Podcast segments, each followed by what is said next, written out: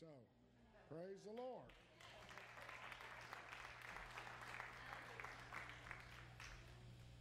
Praise the Lord, everyone.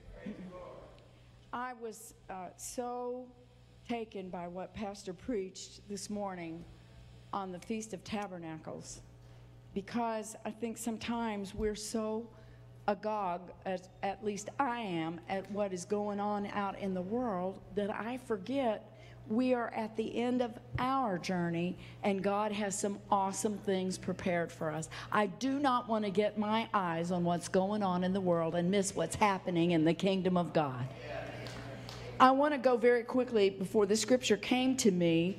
Brother Jim was singing about heaven's jubilee, and he was singing about what a day that will be.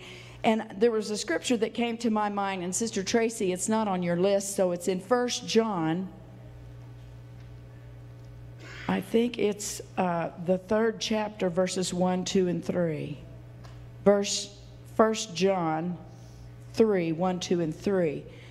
Uh, This is what I want to get my eyes on, but the process and the way God does this is, is where I falter, maybe. Maybe you don't, but these things came to me and I wanted to share them with you. The scripture says, Behold, what manner of love the Father hath bestowed upon us, that we should be called the sons of God. Therefore, the world knoweth us not. We are like a bride that's in a room, hidden away from everybody, getting ready. That's exactly what's happening. And nobody can see us. We're- They're not supposed to. My husband has planted some little trees out on our property, and they're just little bitty tiny things. And they gave him at the cooperative extension service, they gave him tubes. Now, these tubes are kind of translucent, and there's a hole at the top. And the point of that tube is you're supposed to stake the tube and then cover the tree. You can't even see the tree. It's for protection. It's ventilated, but you can't get to it unless you remove that tube. He said the world doesn't know us because the world didn't know him. So we pass incognito. Verse 2 Beloved, now are we the sons of God, and it doth not yet appear what we shall be, but we know that when he shall appear, we shall be like him, for we shall see him as he is. And then verse 3, this is the kicker right here. This is what I wanted to put in my introduction before I launch into the fire and the fruit. Oh, hallelujah. And every man, read that with me, verse 3. Every man that hath this hope in him does what? He purifies himself, even as he is pure. So that means that people that really believe, I'm going to see Jesus. Excuse me, I can't let myself get wrapped up in this. I'm going to see Jesus. I'm going to be like Jesus. Excuse me, I can't give time or attention or detail. I'm sorry, I'm getting ready for a wedding. I'm getting married in the morning. I got to make it to the church on time. Hallelujah. And I want to commend you. We've clapped hands for everybody. I want to clap my hands for you being here on a Sunday night in the middle of summer. Go ahead and give yourself a hand praise. You could have been out on the lake, the pond, or wherever it is we all go, the water. I get it. I didn't before. I've lived 15 years in Ohio now, and it's like living in Seattle in the middle of the U.S. Rains all the time and is cloudy. I get it now. I, I was stunned when I first moved to Ohio and I saw people. One nice day in the winter, I looked out and there were kids going to school in flip flops, and I actually saw somebody in shorts. I did. And I was like, these people are crazy. And then I lived here, and while it was like it was a sunny day, yes, it was 32 degrees, but the sun was shining. I understand it now. It's by faith. So I want to turn your attention to Deuteronomy, the fourth chapter and verse 24. I want to talk about the fire. Now, he talked about those 10 days. I got it this morning. I just want to repeat what I got. Pastor said that there are three festivals that we need to attend to, three feasts. One happens in the first month, one happens in the third, and one happens in the seventh. And the one that's in the seventh lasts for 10 days, and it's a biggie. And they signal that biggie coming by blowing a trumpet. And it starts out serious because it's preparing the congregation for atonement. I feel like we are in an hour when the trumpet's being blown, and lots of us are facing stuff that have been packed away in our pantry, and God's requiring us to unpack some things and go through our stuff. Now, you'll see that metaphor. Aren't we glad to have Bishop and Sister Joe Strand with us? They have been packing and unpacking and repacking, and I'm telling you the truth. If this family ever goes anywhere again and packs anything, I'm going to kill them. I'm, I'm telling you now. And take my word for it, you don't need to hang on to a bunch of stuff. I never want to move again. I just want to go vertical. Amen. I'm telling you the truth. I don't, this world is not my home, and I don't want to own those boxes, but I got boxes. I do. Oh, Jesus, help me. Deuteronomy 4:24. I want you to know what kind of God we're serving. When they blew that trumpet, I also want to say this to you. The world doesn't get any of this. When I was a kid growing up and the Lord would start dealing with me, I'd be like, what about him? What about, what, why are you picking on me? I'm a good kid. Evidently not. But, and I had my answer, but I didn't know why. For the Lord thy God is a consuming fire and then he breaks it down. He said, I don't want you to just think that he's a little campfire that you're going to roast a marshmallow in. He's passionate. What kind of God is he? What does it say up there? He's a jealous God. He is fiery. He's concerned with everything that concerns us. In fact, he's more than concerned, he's jealous. If I spend too much time on anything and not time with him, I start feeling the heat. I'm going to tell you now, I start feeling the heat, and it's not a happy heat. It's a, what are you doing and where are you? You know what I'm saying? Well, I was at the gym. Well, I was, you know what? When you first get married and you start drawing the lines of where you're supposed to be and what you're supposed to be doing, this is not an acceptable answer. I was with my girlfriends. That won't get it. You know what I'm saying? Because a jealousy a jealousy. When you get married and you settle on somebody, you don't play anymore with anybody else. You don't have his friends, her friends, and our friends. You're lucky if you've got our, but when you get started, it's just me and you. It may not even be a dog named Blue. For those of us who know, that was just a little reference there. Our God is abundant in love, joy, peace, mercy, long suffering, gentleness, goodness, meekness, temperance, and faith. That's the book of Galatians, the fifth chapter. That's his character. He said, I will share my character with you if you have my spirit. But that's him. That's called the fruits of the Spirit. That means that's what the Spirit is.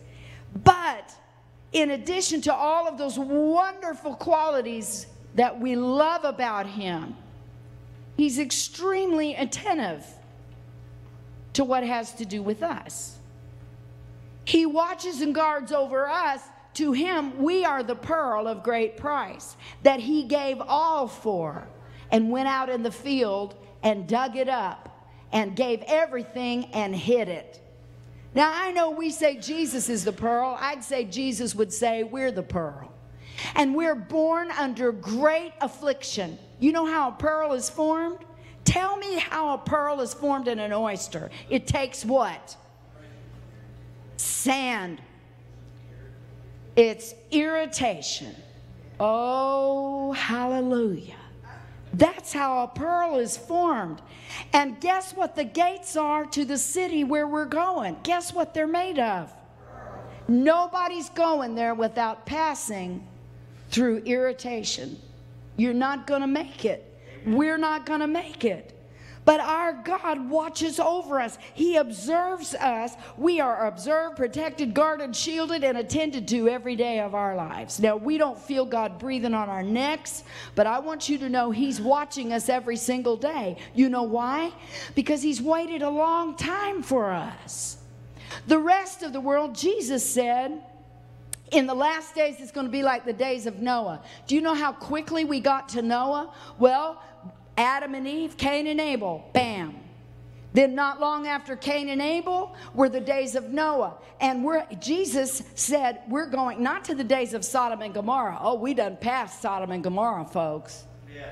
We're going back to the days of Noah when it got so bad, he said, I'm going to have to destroy the whole planet. Amen. He said, I'm not going to do it with water, though. I'm going to do it with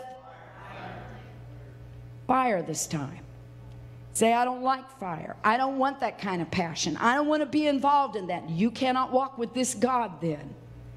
And I, our God watches over us even when we sleep. He never sleeps. Psalms 121 and 4. I'm asleep. The Bible says, Behold, he that keepeth Israel neither slumbers, he doesn't nod off. You go to sleep, but God doesn't. He's still watching. He's watching over you and you and you and even you. While you're sleeping, He's observing, He's tending. Now, every now and then I go out and check those little maple trees and try to do my little part to make sure they're alive. I take off that tube and I dig up the weeds. But I only do that every now and then because I, but God is not the husbandman I am. I, I'm occasional. I'm telling you what, He's watching. He's guarding, he's observing, he's attending, he's jealous. Everybody say he's jealous. He's jealous. Just because you don't feel it doesn't mean it's not so. He is to us what he was to Israel. He's fire by night and cloud by day. Since he created everything in order to redeem and purchase a bride before the foundation of the world was laid, he is jealous over those whom he has called, chosen, and designated for his salvation and ultimately transformation into his own image. You did not start this race so that you could retire on a pew, join a hyphen group, be part of the youth, go to a camp meeting, have an occasional camping trip, and be your natural yourself checking off the Holy Ghost like a box you tick. The Feast of Tabernacles has begun and the Day of Atonement is upon us. Say, well, Jesus atoned for me. I'm telling you, there is a trumpet call that's saying, get up and get yourself ready. Start, and the Lord is bringing us into account. He's bringing us into account. Can you feel the heat? Say, I don't like the heat, but I don't want to be a bride that walks down the aisle with wrinkles in my dress, and I don't want stains and soils on that garment. I was praying the other day, and you know, Pastor was going to preach about this feast, and I said, Lord, count me worthy to walk in white. Now, Queen Victoria is the one who started the tradition of brides marrying in white. Before her, no bride ever got married in white. I don't know if she read the book of Revelation and said the white linen is the righteousness of the saints. But I'm going to tell you something the ability to know what is right and wrong is a gift from God. Just take a look at the headlines and figure out when people don't have God in their lives, they lose their minds and they lose their direction and they lose their ability to discern good from evil. All they know is evil. Then they call it good, we vote on it, and they pass legislation. And it's the people I sat in class with, it's the baby boomers have raised the Pandora's box and said, Why do we need to do all this? And our children and grandchildren are going to inherit the wind. This generation won't pass. It's not going to pass till all these signs are fulfilled. I may be an old lady when Jesus comes. I don't know. I may die of something and be in a box, but I'm telling you, we are the generation of the last trumpet. We are the generation of the latter rain. And our God is a consuming fire. So he's not interested in the billions of people on this planet going their way. He already knew they were going to go their way. He's not going to spend his time on people that don't want him, but he's going to be breathing down the neck of those that do. And that's what you want. You want to be regarded, attended. I want you to look at Romans 8 and 29. Whom he did foreknow he also did predestinate to be conformed to the image of his son that he might be the firstborn among many brethren. God called you and intended to shape you into a little Jesus. Down here, not there, here. He called me. He called you. First Peter 2 and 9. The Bible says, You are a chosen generation. That means the whole crew of people alive right now our old people, our little tiny children. He wasn't talking to the world. He's not talking to the world. He's talking to the people that are in this church tonight.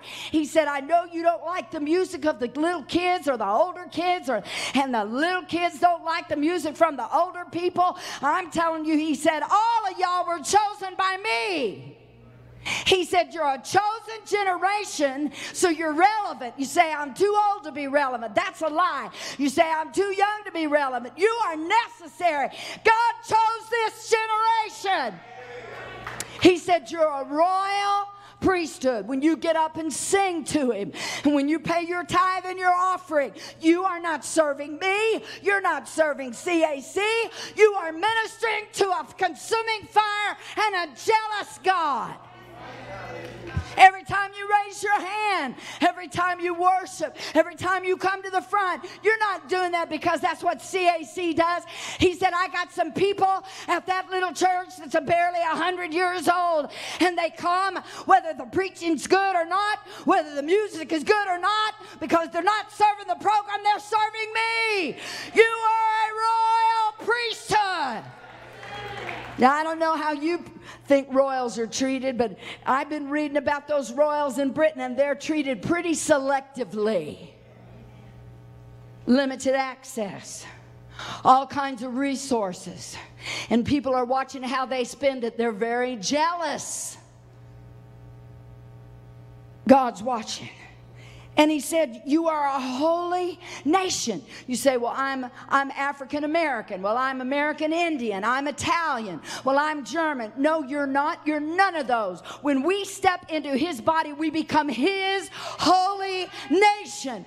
I don't mind you eating chicken and I don't mind you eating whatever it is your ethnicity eats cow tongue and beef tail. And I don't mind you eating pasta and pizza. And I don't mind you eating tacos and tortillas. But I'm telling telling you what, this kingdom is not what you put in your mouth, it's what comes out of your belly. He said, You're my nation. You belong to me, and I am jealous. I'm a fire. Say, I don't want, I don't like that kind of passion. And you cannot be married to this God. He is passionate. And he said, I chose a peculiar people. Do you know what peculiar means? It doesn't mean you're goofy or you're abnormal, it means you are rare. You are the rarest and when I look out in that world and I see the chasm between what the world is doing and what this church is doing, I see how unique we are on a Sunday night. People who are dressed like they're going to someplace fancy, dressed beautifully, dressed for the occasion and praising and magnifying. That's peculiar. You look like you're going to something special. That's odd.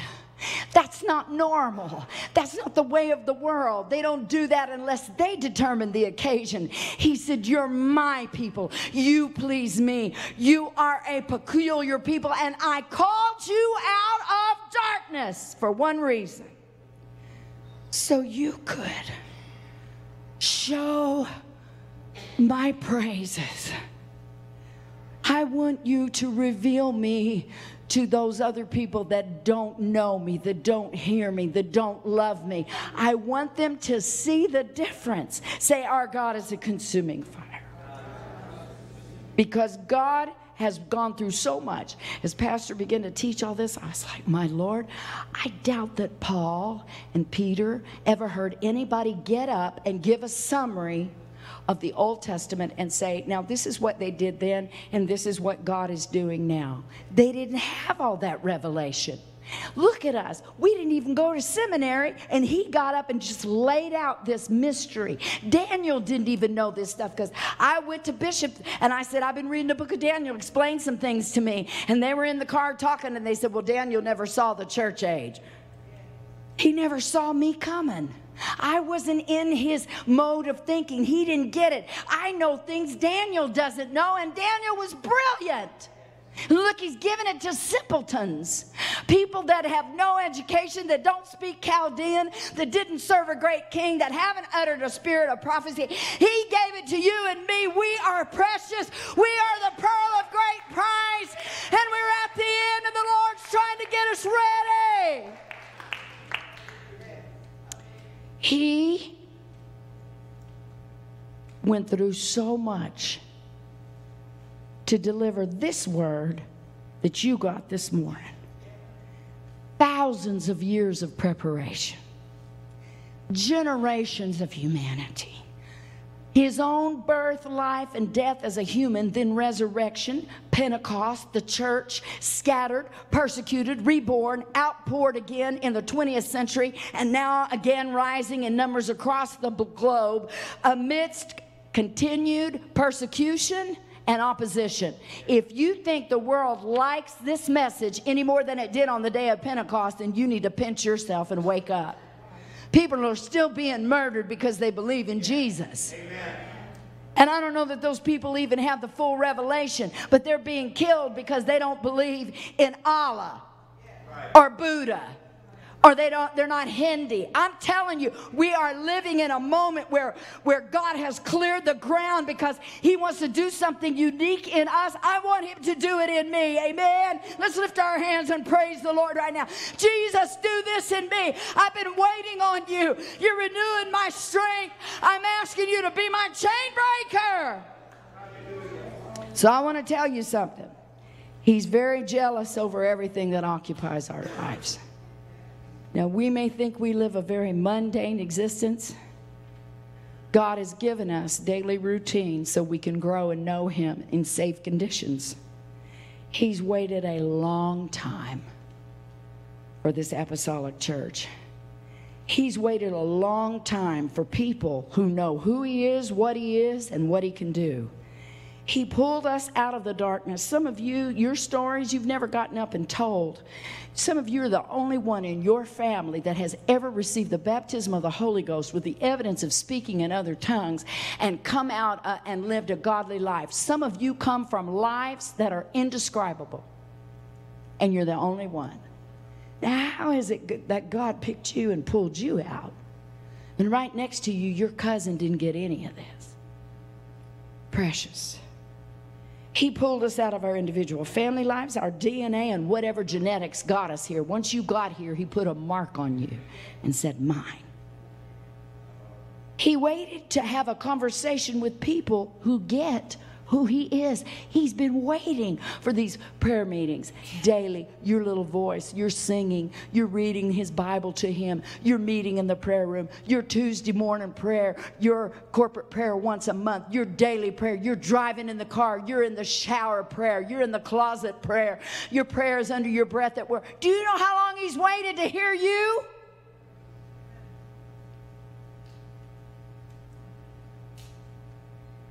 I want to establish that because he's not about to let anything happen to you now. So, why are we going through stuff? I want to thank the Lord right now. Do you see the shoe I'm in here? You see that? Now, look here.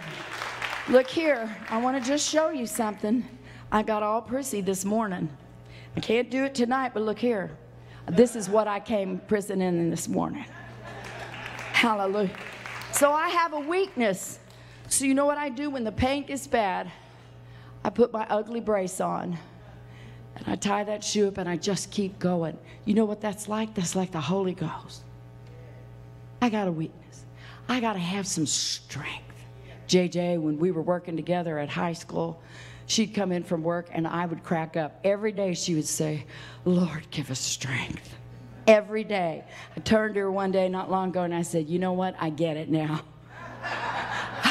I so get it. She'd come in, Lord, give us strength. Tell me hilarious stories about the boys in her art class who were put there because they didn't have any place else to tell them. They couldn't have drawn a stick figure, but they wound up in her class, and it was like a movie set. I never laughed so hard in my life as some of the stories she told in little southern town, USA. Jesus is shaping us into his image and likeness. If you believe that, you're going to purify yourself. He's not going to consign us to death and destruction and darkness and gloom. Although the devil will tell you this thing you've got, it's the end of you. Your life's going to change forever. Our God is a consuming fire and a jealous God. He's jealous of who and what occupies our thoughts and our feelings.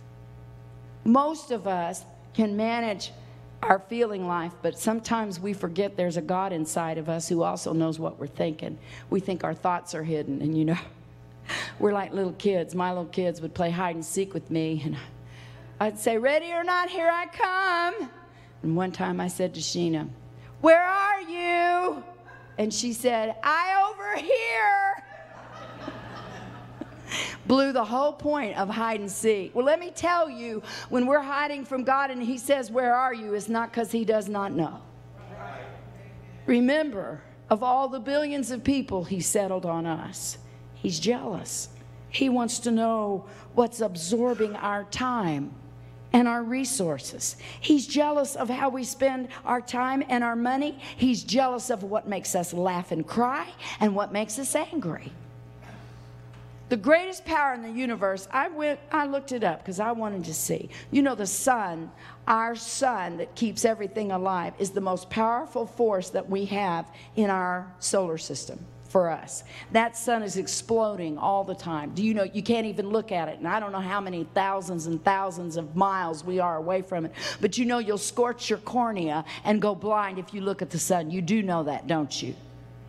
You can't even look at it.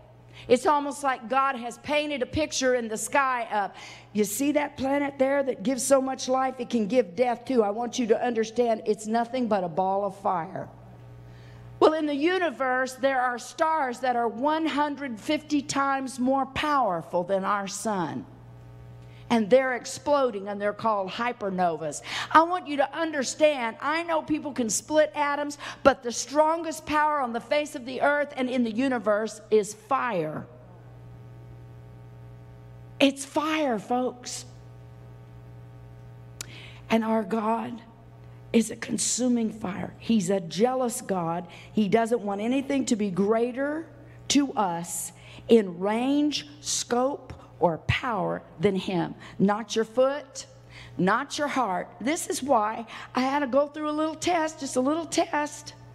Do I fear and revere God more than I'm afraid of what's going to happen to my foot? What about those of you that've been through cancer? And I remember Sister Vicki told me her story. I think she said she had four kinds of cancer, and that's been 17, 18 years ago. And she said that she was just wrestling and wrestling and wrestling. You don't feel like a pearl when you're going through something. You don't feel any of that. You just feel afraid. And at some point, the scales have to balance. Your fear has to be of that great, vast, consuming, jealous God, and we have to bring it back down to where it belongs. Now, wait a minute, God. I, you know, you're a consuming fire, and I'm the pearl of great price. Which is bigger, this or you? And she said, A scripture came to her I shall live and not die. Did I tell the truth? I told it right, didn't I? What are you saying? This God cares when we're scared, He cares when we're angry. He cares when we're frustrated. He cares when we're depressed. He's very concerned when we're discouraged. He wants to know what's going on because He's got over everything. So, why am I feeling all this? It's not enough to study Him, it's not enough to read the Bible we have to experience him. John said, Matthew 3 11, now we're out of the Feast of Tabernacles where the fire was on the mountain of Sinai and the people were scared. John said in Matthew 3 11, I'm going to baptize you with water unto repentance. I'm going to put you down in the water so it's like a certificate Sunday when you go, man, I remember when I got baptized, I got to quit doing what I used to do because John baptized me in the Jordan River. I got to quit it. He said, I'm going to give you a moment of repentance like that where you can remember in your own mind that you changed. That you, he said, but what the one that's coming after me, he's not going to baptize you with water. He's going to hit you with what? Two things the Holy Ghost and what? Now, we all get the Holy Ghost, but I'm not sure we get the fire. He said, When you step into me, it's going to be electrifying. And you're going to live an electrified life. You're not going to tick me off like a box. I'm going to have a relationship with you, and it's going to be fiery because I'm jealous. And if you cross a line, I'm going to yank you back. You're going to know. You say, Why would you do that? Because remember the first thing? He said, I designed and designated you to be like me. I'm watching over you. You're not a maple tree in a tube. You're a pearl of great price. You're hidden away. Nobody can see what you are except me. I'm all up in your business. I'm up in it. I'll send that man to say, blow the trumpet. I'll talk to you about atonement. All those animals, the instant he said this morning, they took all the carcasses of the heifers and the bulls and the goats and the rams. Do you know how that stunk and what that looked like? And they gathered up all those dead bodies and took them outside the camp and set them on fire. Yeah. Our God is a consuming this church was born in fire. Acts, the second chapter, verses 1 through 4. People who don't like the emotion of this, who don't want to taste the fiery God that we serve, I'm frightened for them because they feel it in other places. I'm telling you, you can't straddle the fence of, I love God this much, but I don't want that fiery, passionate. You either are fired up or you're cooling down. I am concerned. I heard the trumpet blow and I recognize I got boxes. What's that mean? Do, do, do, do. We're fixing to unpack some boxes, sister. You got some stuff in your life. Say, where are you going with this? When the day of Pentecost was fully come, they were with one accord in one place. Suddenly there came a sound from heaven as of a rushing mighty wind, filled the house where they were sitting. There appeared unto them cloven tongues like as of fire and sat upon each of them. They were all filled with the Holy Ghost and began to speak with other tongues as the Spirit gave them utterance. There is no way to experience a fiery God without experiencing the Holy Ghost. No way. No way. There is no way. I can't describe it to you. I, it's like you taking a bar of chocolate and looking at it and weighing it and reading the ingredients and putting it in the refrigerator and taking it out and looking at it and talking about it and reading books on it. But you don't know until you taste and see that the Lord is good, that this is not a destructive fire, it's a purifying fire, it's a cleansing fire, it's a healing fire, it's an illuminating fire. Hallelujah. Let's lift our hands and praise the Lord. Hebrews 12 29, Paul picked it up. For our God is a consuming fire. So even though we left the Old Testament, He's still fire in the new. That's a warning and an encouragement because there's nothing stronger than fire. There's no greater power on earth or the universe than fire. So, what happens to us after we receive the fire of the Holy Ghost? And this is where I'm going, and this is what I felt in my spirit. 1 Peter 4 12 through 13. Beloved, think it not strange. Lord, if I'm a pearl, concerning the fiery trial. Whew. Man, this is not just a trial. I, am just, oh, the heat, the pressure. You get out in this heat and you work, you're going to sweat. When you're in a fiery trial, you know what happens? This is hot. I don't like this heat. I'm under pressure.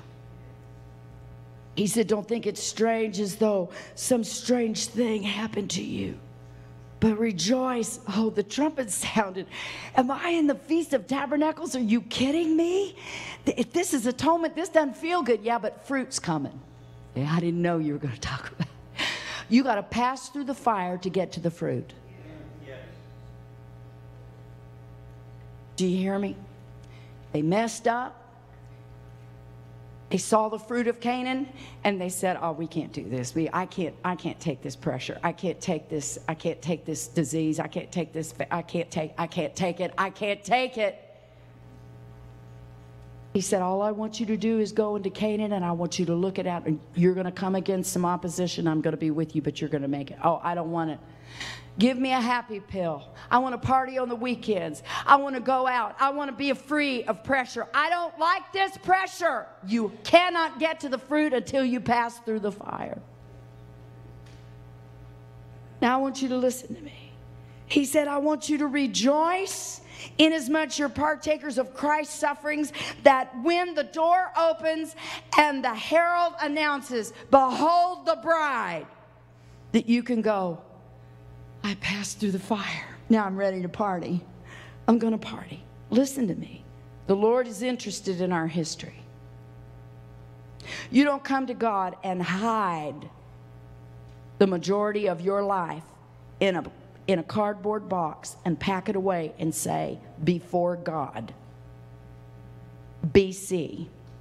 God wants to get into the BC box because that's part of you and part of me. You say, Well, I buried that in the blood. Yes, but there are things that trouble us, and God wants us to get into the boxes we've packed, and it's time. He makes us go through some things. Did you know that when you go through fire, people's priorities they immediately, when the house is on fire, what would you go grab first?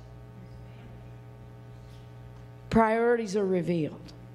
The Lord is interested in our history, our troubles, our problems, our unresolved issues. When you get your feelings hurt and you don't, the Bible says, do not let the sun go down on your wrath. He's saying, don't go to bed mad. Neither give place to the devil. So, two things happened. I got mad. I got my feelings hurt. I don't want to talk about it. I don't want to deal with it. I'm just, I'm done with it. It's over. It's not over because it's not been resolved. And when you get under pressure, guess what happens to all those things you didn't resolve? They come back. You say, I'll control them. No, you won't because the fire is going to reveal them. It's going to reveal things in us that we didn't deal with. Why would you do that? Because you have to pass through the fire, and every thought, every feeling, every emotion, you say, I'm struggling and I don't like it. I'm feeling things I've never felt before, and I'm having thoughts I don't like, and I don't know what to do about it, and I need Jesus to help me. I'm going to tell you this right now. Ecclesiastes 3:15 says, That which has been is now that which is to be hath already been, and God requires that which is past. Do you know what that means? God wants to get into all my boxes that I boxed up my feelings and I put it over here and I said, I'm not going to deal with that. And I boxed up my thoughts and I said, I'm not going to deal with that. And I boxed up issues and I said, I'm not going to deal with that. And all of a sudden, the fire comes and the boxes start burning and I see things that are lying around and God, what do you want me to do with this? And you feel overwhelmed and you're struggling because you've not dealt with the boxes. And I'm telling you, this is not an occasion to be frightened or fearful. It's an occasion to say, Lord, I want everything I own to pass through the fire. And if it's not from you, burn it up. And if it's worthy, I want to keep it. I'm on my way to the New Jerusalem. Say, I don't want to unpack my past. I don't want to unpack how I argue. I don't want to talk about how I live. I don't want anybody to know how we fight when we're at home. I don't want anybody to know my secret sins and my issues and my problems. I'm telling you, the trumpet has sounded, and there is a fire of the Holy Ghost that needs to get in us, and we've got two weeks. I'm not saying it's judgment day. But I asked them some questions. I said, Daniel said that the dead, many of those who are in the dust, are going to get up. And some of them are going to get up to shame, and some of them are going to get up to life. What are they talking about? And they both said, That's the great judgment when everything that has breathed air is going to stand before the throne of God, and then they're going to unpack right then in front of everybody but not for us.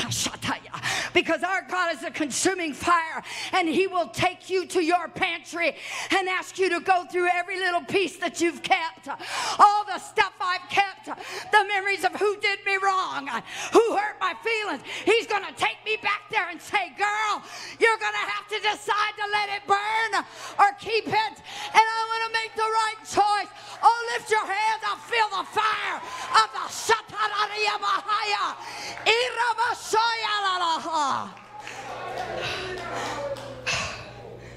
Hashiala. We have to give over the past as we remember it, or the pressure reveals it. We've been married 42 years in November. I have seen people who appeared to be doing fine suddenly come apart at the seams. Literally fall apart. And we're trying to hold on to them. You know what's happened? The pressure is revealing. It's revealing what's been going on when they've been managing it. I don't want my trouble to manage me. I want the Holy Ghost to manage my trouble. Our God is a consuming. That means there's nothing left. Say, why would you submit yourself to that? Excuse me. Have you been reading the headlines lately about what's going on out there? He said signs in the heavens and signs in the earth. Europe is on fire. They're calling it hell over there now. They're having record breaking temperatures. The weather has gone off the charts. Animals are perishing. They're counting. They're, they're extinguished. I'm not looking at that. I feel a stirring in myself as that fiery God says, Girl, did you spend any time with me today? I need you to take a break. I need you to rest. I need you because the fire is here. Now, for them, it's hellfire. For me, it's holy fire. He says, I'm going to put you under pressure and I'm going to deal with you about how you deal with it. Because I'm going to have to show you what's inside of you so you can let me take it or you can choose to keep it.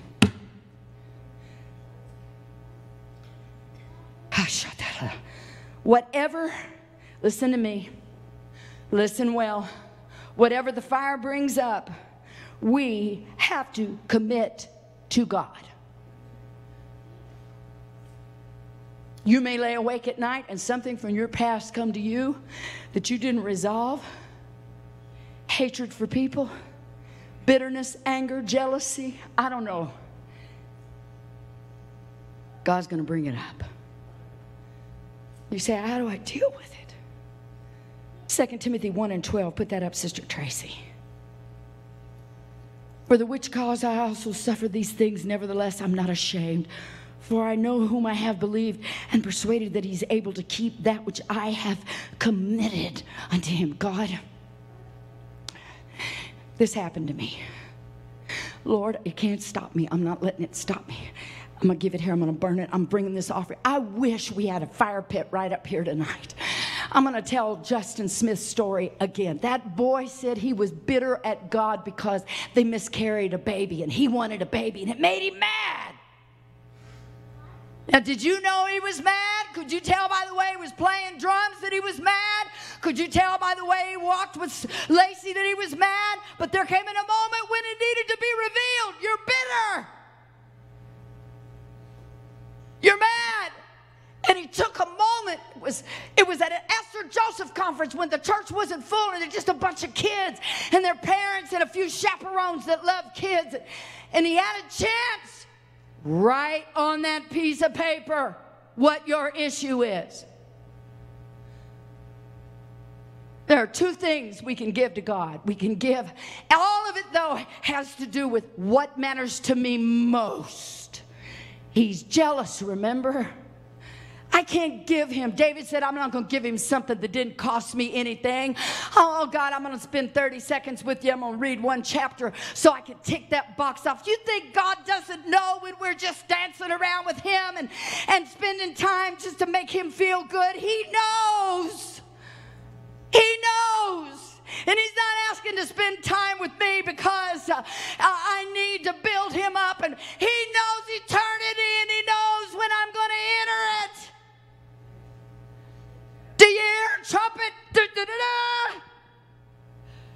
And that young man, the Feast of Tabernacles, he told us, I didn't know we were there.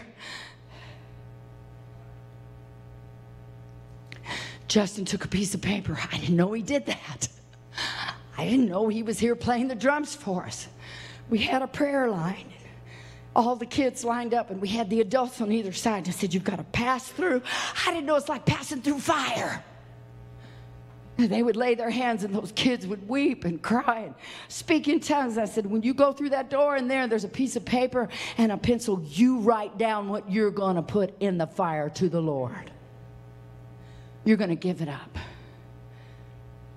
Brother Heath is my witness. He was out there with him that night, if I'm not mistaken. Justin wrote down, I don't know what words he said. I am hurt because God took my baby. He took it personal and it became an issue. And God said, This is an issue with you. I didn't take your baby. Maybe nature, maybe there was something wrong with that little child. And I just let nature take its course. But there was a voice in there God, I'm just mad at you. And God said, That's going to kill that boy. I'm going to have to unpack that issue. Not because I'm trying to shame him, embarrass him, and hurt him. It's going to kill him if he doesn't get rid of it as a snake coiled up in a box. I'm going to I'm going to try that box by fire. He can't take that with him. That can't go with him. And that child wrote down his hurt and walked out to that fire pit. Nothing fancy, no, no strings and angels. He walked up weeping.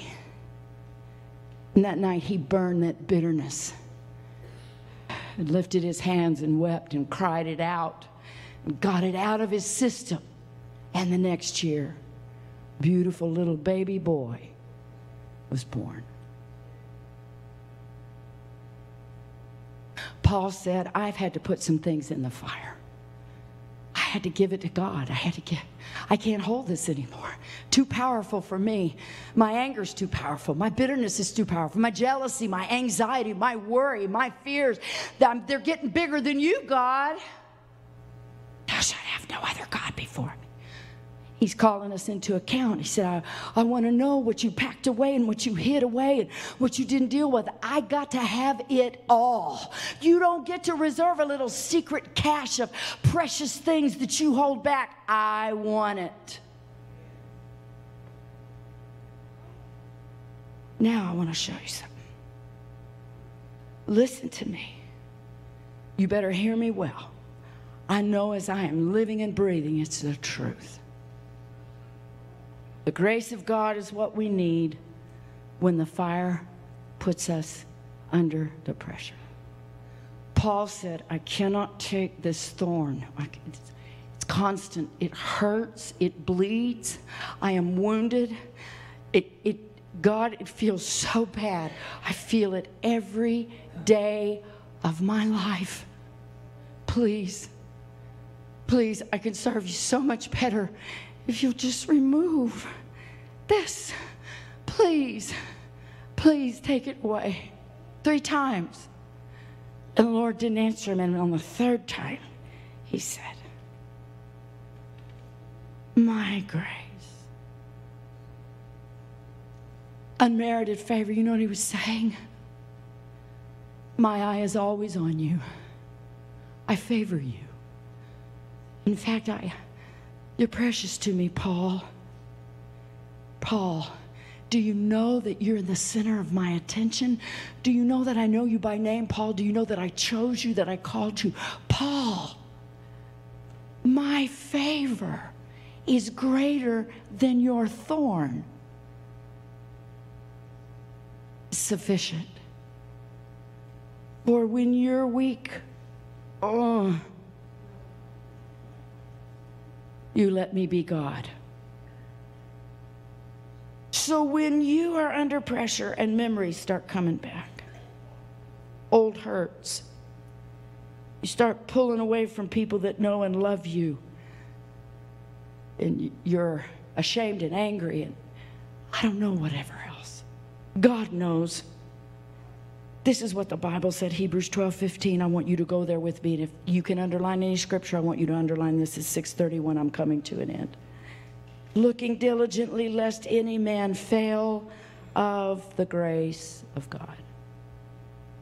Well, what about when if you're going to take me back, what about when I'm telling you God's going to bring up stuff, you're going to hear stuff, you're going to feel stuff, and you know why He's going to do? It. You say, "Well, it's the devil bringing it up." I don't know who's bringing it up, but it's bring. If it's brought up, it needs to be dealt with.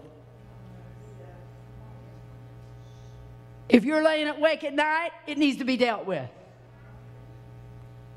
If you're slipping around and fearful and anxious, it needs to be dealt with. And I don't know how long you've been dealing with it, but it's got to be dealt with. The fire's revealing it. There's something going on in me, and it's not right, and I don't feel right, and I'm not thinking right, and I know I'm not right. You got to go through the fire to get to the fruit. And there is an end to this. There's an end in sight. It's not always going to be this. There's a, there's a purpose and a plan when you're wrestling. He said, I, I don't want you, if you fail the grace of God, then every part of you is going to be tainted with bitterness. The only way to answer the hurt, the offenses, the brutality, the wrongs, the things that, and you don't even know sometimes, and I don't even know when we're bitter and we have memories and it changes our perception of our life and we can't be thankful and we can't be grateful and we can't be celebratory and the trumpets mean nothing and the festival means nothing. And God said, 10 times you've griped in the wilderness. I gave you 10 times to deal with your stuff. Israel, you have complained and murmured 10 times. And I was going to bring you in. But all you could see was leeks and garlics and sand and dirt, and you couldn't deal with the irritation. And you wouldn't accept my grace. You were the apple of my eye. It should have been enough. Now there will be no Feast of Tabernacles t- till the day of Pentecost when there's a group of people who go, Jesus will stay with you and celebrate.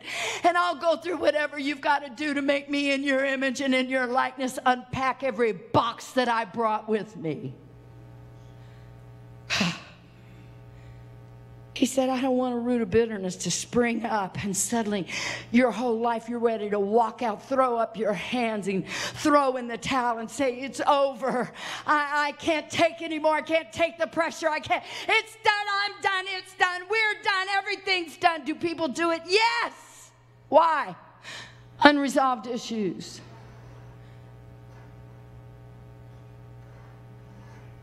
Say, why are you saying this? Because we're in fire. We're in the fire. What's it bringing up in you? What's it bringing up in me? First Peter 1 6 through 8. You say, How do you know this, Sister Showstrand? Because I feel it too. I'm telling you how we're going to get through it. Are you listening to me? You can't look back on your life having walked with Jesus and see nothing but sorrow and death and gloom and depression and disturbance. What's creating that? He said, When the Lord is your shepherd, surely two things will follow me. What are they? Goodness and mercy. And when you turn around, what do you see?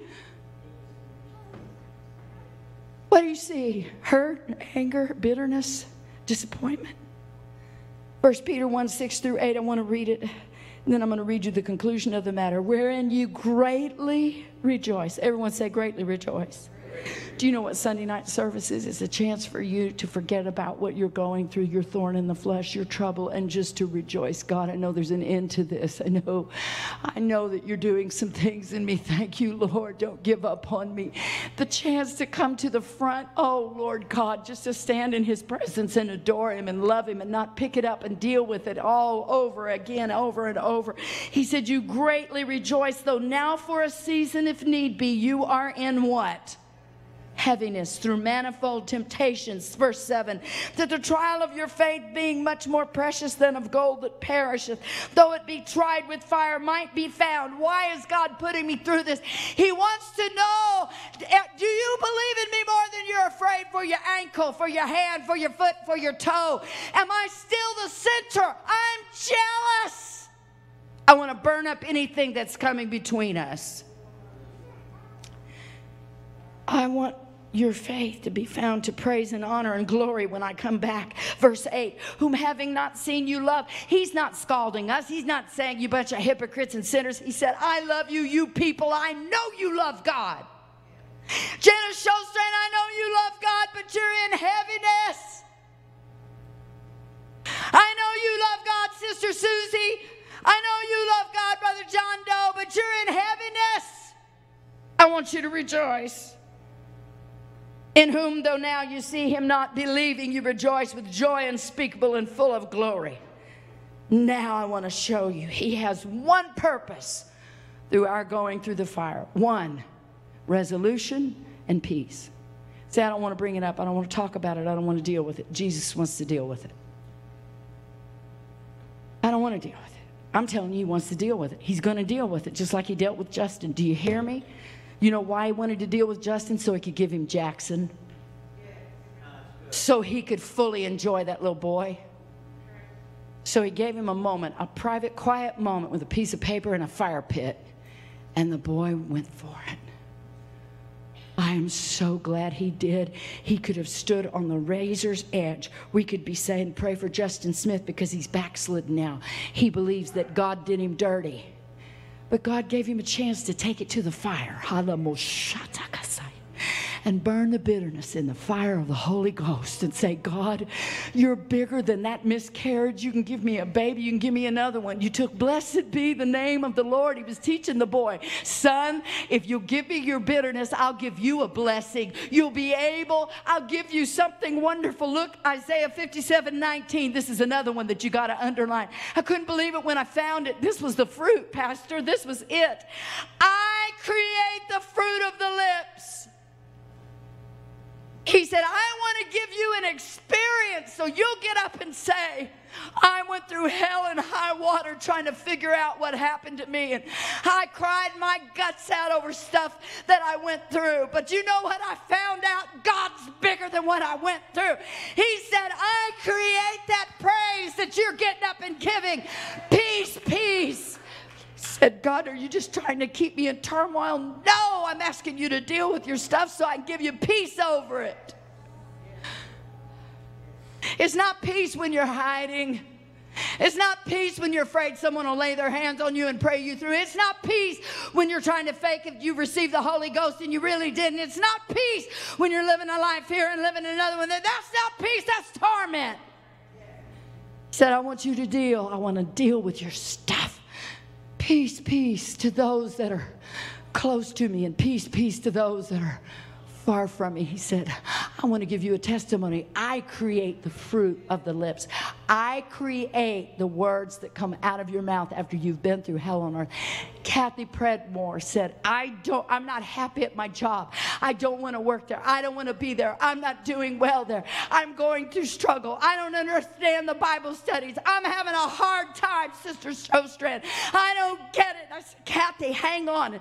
she'd tell me, I went to care group and it gave me strength. And Sister Showstrand, I'm just struggling. And I don't understand it. I've had the Holy Ghost and I don't get it. And, and they're closing down the plant where I worked and nobody's going to be there. And they want me to work from home and I can't do it. And guess what her testimony is today? I love my job. I'm working from home. I can pray and I have a break. And I do my work and I can be at home and I'm not spending the money. My God is an awesome God. He created that testimony because He brought her through the fire. Did you hear me? He created the praise that she gave to me in my ear because he brought her through her fire. Oh, let's praise the Lord right now. Now, look at this. Peace, peace to him who's far off and him that's near. Saith the Lord. And then he said, I know I brought you the fire. But Kathy, not only am I going to give you peace, I'm going to heal you. I'm going to heal you from the experience. Oh my God, do you think I'm going to hold on to my little nasty boxes of memories? I'm going to dump everything I've got. I want peace over it all. I want peace. And I want Jesus to walk up to me and say, I am the Lord that healeth thee. Oh, can you I shall put your hand on your heart right now, Papa? I feel your presence is shield moving like a wave through this house. Shell. God, you want to bring us through fire so we'll have a testimony. You want to resolve our issues. You want to resolve all the stuff that we're not dealing with and haven't and didn't know what to do with. Oh. Hebrews 13, 15, my last scripture.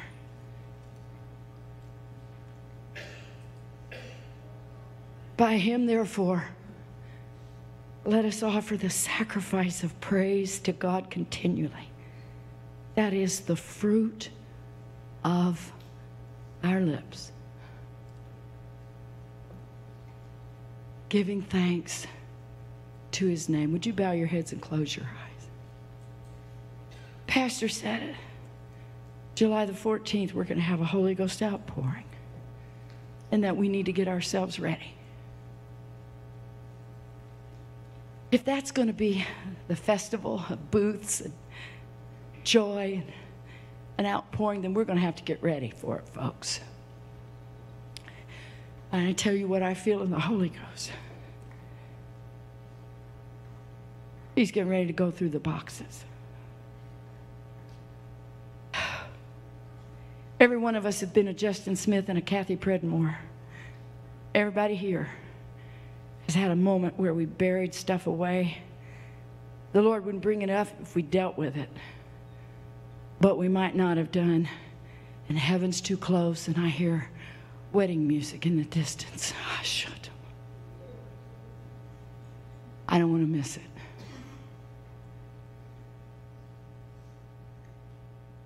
I don't want to miss it. So I'm going to have to go through the Passover lamb and pass through the fire and bring my stuff. I hear this song in my head right now. He was wounded